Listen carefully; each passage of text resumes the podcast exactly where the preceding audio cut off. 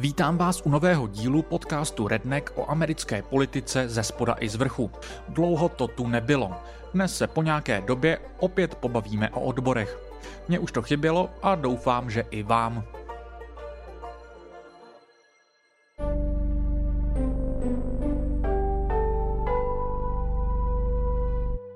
Jak si doufám pamatujete ze starších dílů tohoto podcastu, americké odborářské hnutí zažilo loni v celku úspěšný rok.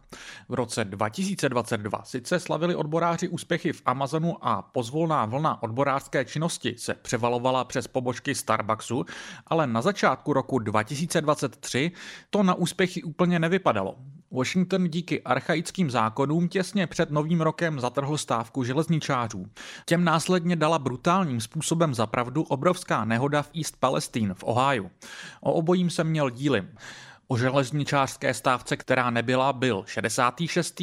a o nehodě v East Palestine 68. Kdyby vás zajímalo starší dění v Amazonu a Starbucks, o těch jsem mluvil v 58. Pak ale začalo přicházet loňské léto. První vlaštovkou byla stávka scénáristů v Hollywoodu. K těm se pak přidali i herci. Uprostřed léta hrozili stávkou řidiči UPS pod vedením svazu Teamsters. Nakonec ani nemuseli přestat pracovat, ale i hrozba stávky stačila, aby se vymohly výrazně zlepšené podmínky v nové kolektivní smlouvě. Na přelomu léta a podzima pak přišla obrovská stávka v amerických automobilkách pod záštitou United Auto Workers. Stávka trvala přes měsíc, vedení UAW se ukázalo být velmi pružné a takticky vychytralé a jasně dalo najevo, že pod nově zvoleným vedením se nehodlá držet zkrátka. O tom všem se když tak můžete dozvědět v 74. a 86. díle Redneku. Předseda UAW Sean Fain neusnul na Vavřínech a i nadále hodně tlačí na pilu. Po dekádách, kdy si něco takového američtí odboráři moc nedovolovali, to mnoho z nich naplňuje nadějemi. Já bych se chtěl dnes dostat i ke komplikacím, ale setrvejme chvíli u těch pro odboráře pozitivních zprávách. Velmi dobrou ilustrací toho, jak americkým odborářům znovu roste sebevědomí, je to, že jen pár týdnů poté, co UAW pod vedením Fejna vybojovala novou kolektivní smlouvu, mluví předseda svazu už o vyjednávání dalším. Aktuální kolektivní smlouva vyprší 1. května 2028, ale Fein se na vše chystá už teď. Tady si ho můžete poslechnout v proslovu z druhé půlky ledna, jak aktuální aktuální vzedmutí dává do kontextu oslabení amerických odborů po nástupu Ronalda Reagana a hrozí potenciální generální stávkou. Cituji tak, jak to dělají v ostatních zemích. We got to get back to the days we got to pay for our sins of the past. Back in 1980, when Reagan at the time fired the Patco workers, everyone in this country should have stood up and walked the hell out.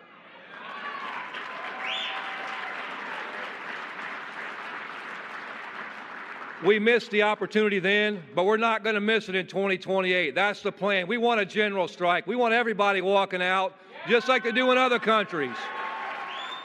UAW dále sklízí plody svých loňských úspěchů a svaz oznámil, že během 90 dní od ukončení loňské stávky projevilo zájem o vstup do UAW na 10 tisíc neodborářských zaměstnanců amerického autoprůmyslu. To bude s největší pravděpodobností pokračovat, ale o budoucích volbách a stávkách více za chvilku. Nejprve si totiž musíme doplnit důležitý kontext. Odborářské výhry v uplynulých letech mají samozřejmě na svědomí primárně samotní pracující a odboráři. Nicméně makroekonomická situace jim jejich snažení trochu usnadňuje. Od odeznění pandémie koronaviru se totiž v USA daří držet relativně nízká čísla nezaměstnanosti. Už v průběhu roku 2021 se začalo mluvit o takzvané Great Resignation, tedy velké výpovědi. Američané vlivem nízké nezaměstnanosti sebevědomě odcházeli ze svých nuzných jobů za lepšími. V momentě, kdy je nízká nezaměstnanost, dovolíte si takový risk prostě snáze. Ze začátku to byl sice spíše individuálně prožívaný fenomén, nicméně u toho nezůstalo. Už několikrát jsem v tomto kontextu citoval Krise Smolse, který vedl úspěšné snahy o založení prvních amerických odborů v Amazonu. Ten v této době, ale i dodnes rád říká don't quit, organize. You know, as far as, uh your job, your work environment, you know, don't quit your job because it's tough, you know, organize it. Tedy doslova nedávejte výpověď, organizujte se. Dát výpověď a odejít za lepším jde vždycky. Co kdybyste si ale místo hledání lepších podmínek jinde vybojovali s kolegy lepší v té stávající práci. Ty se zlepšovaly do jisté míry samovolně, už jen právě skrze nízkou nezaměstnanost, která vytvářela tlak na zvyšování mest. Zároveň ale vše usnadňovalo práci odborářům, pro které je nízká nezaměstnanost v tomto ohledu také výhodná ze stejných důvodů. Když je víc práce na každém rohu, lidi jsou logicky ochotní více bojovat a riskovat. Nic z toho ale nebylo samozřejmé. Obzvláště v průběhu roku 2022 začali někteří podnikatelé, ale i politici a ekonomové blízcí Bílému domu požadovat po Bidenově administrativě, případně šéfovi federálního rezervního systému, aby ve světle vysoké inflace nechalo nezaměstnanost vystoupat například skrze zvyšování úrokových sazeb. Naštěstí pro odboráře se nic takového nestalo a nízká nezaměstnanost trvá doteď. O co více, naopak po novinovým titulkům dominujícím sílícím ekonomickým rozpakům, obzvláště z druhé poloviny loňského roku, přinesl začátek toho letošního optimističtější výhledy. Jednak série průzkumů ukázala, že větší procento Američanů je se stávající ekonomickou trajektorií spokojeno.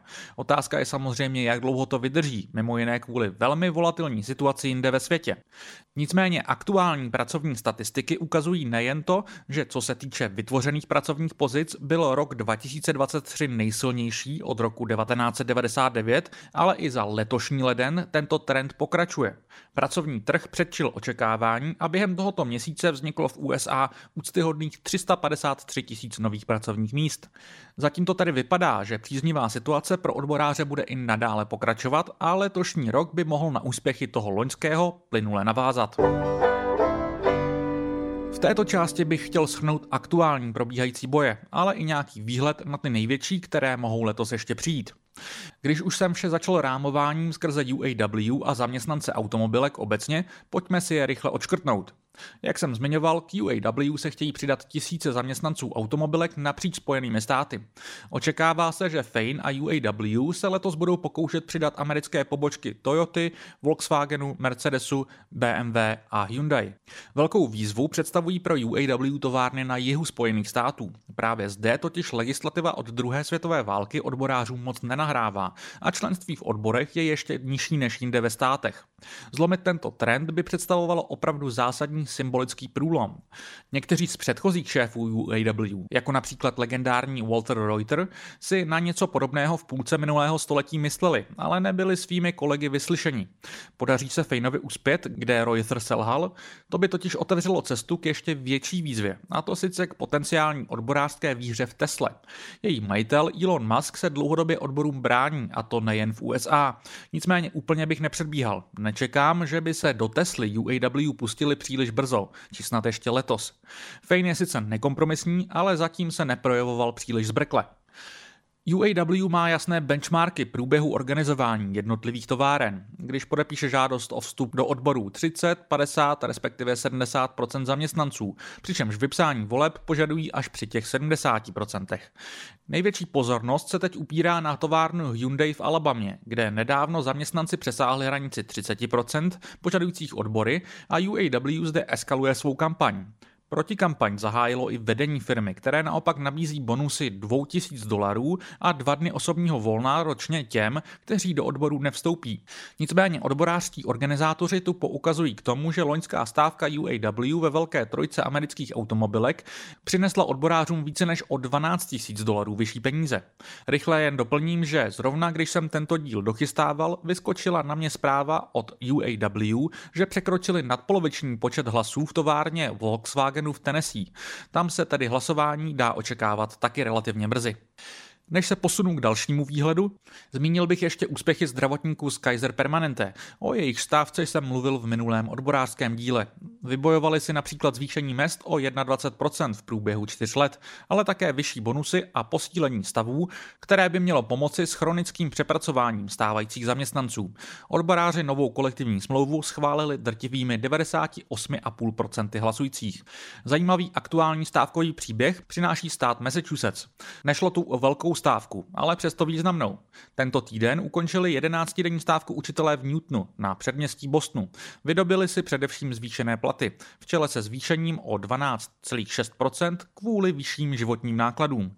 Stávka ovlivnila na 12 tisíc zdejších žáků. Pikantní je vše především proto, že v Massachusetts není pro učitele legální stávkovat.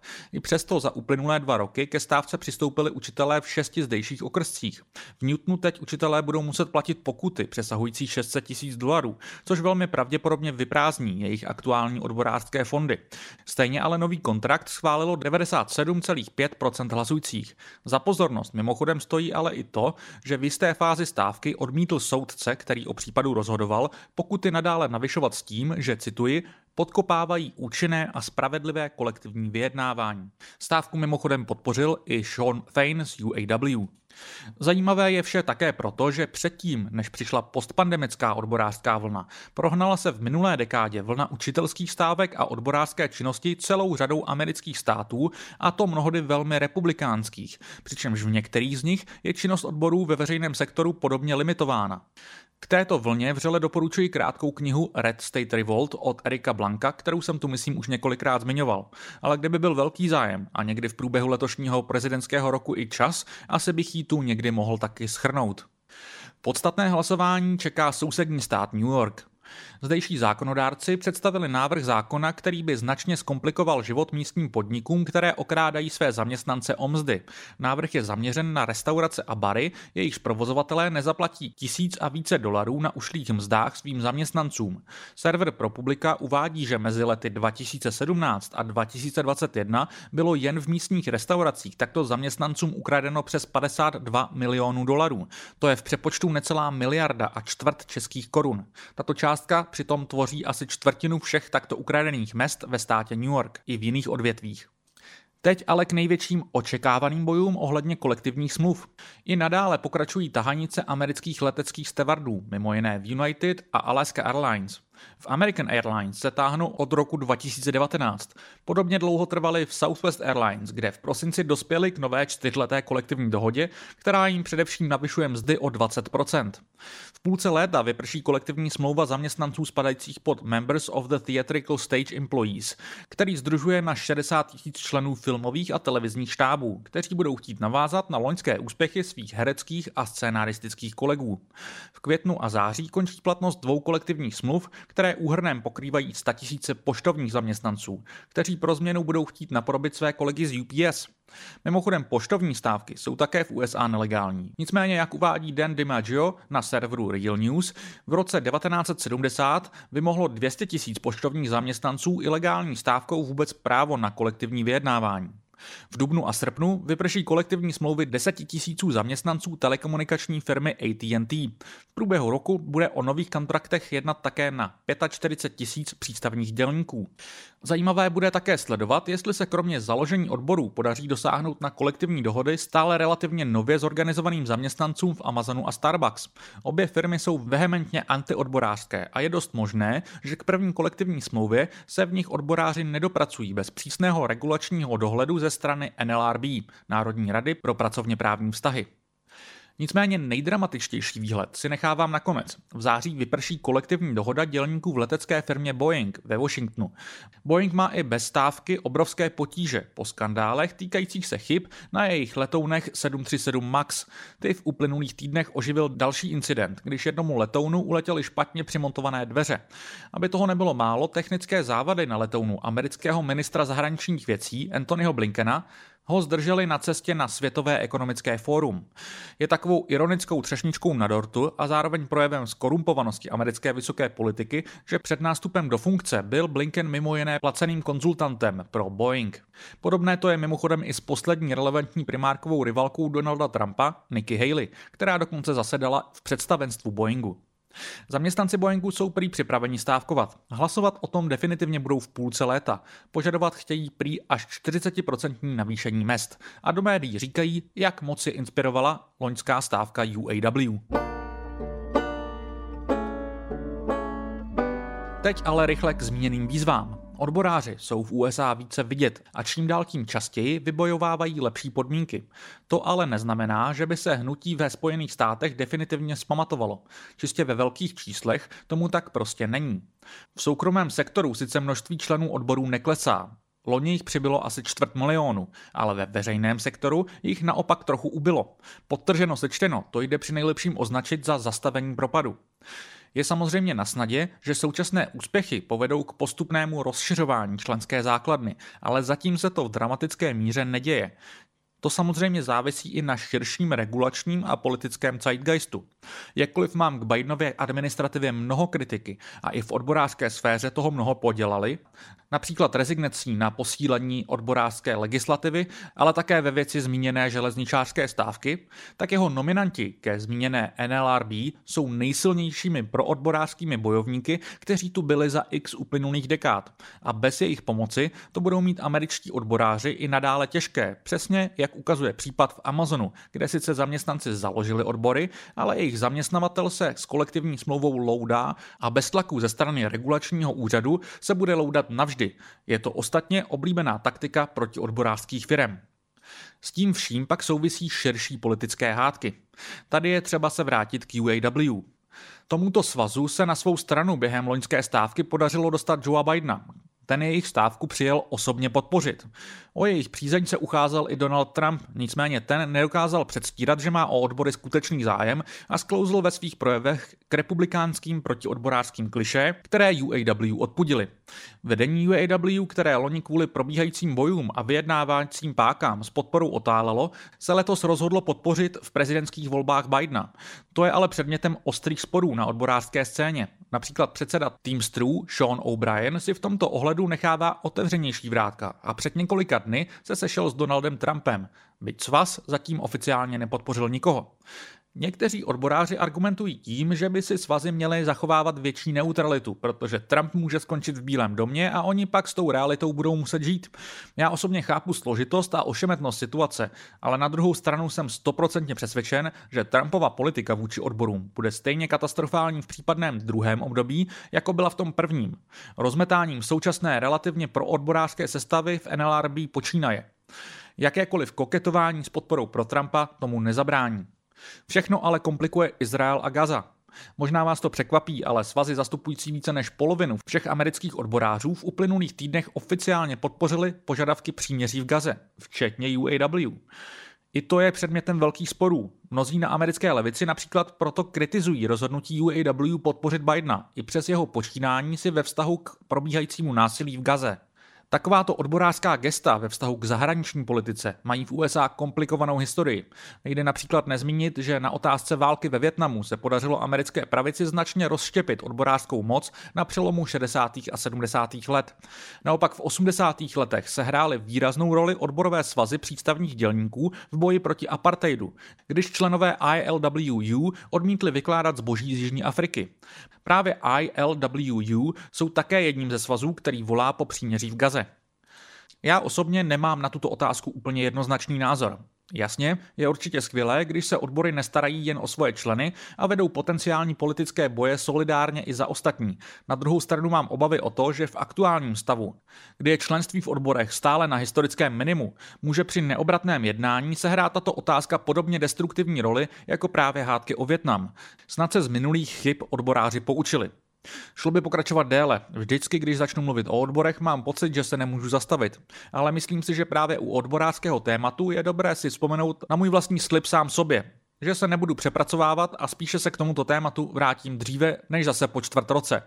Takže při pohledu na to, kolik jsem si toho na dnešní díl připravil, napsal a teď už i namluvil, to s tímto chmurným varováním pro dnešek ukončím.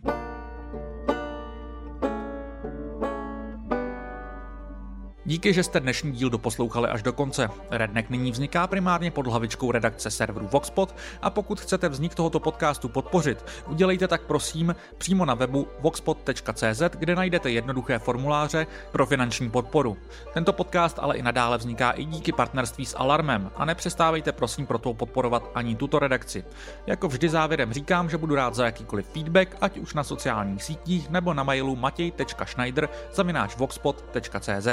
Pro dnešek se nicméně už loučím a těším se zase příští úterý.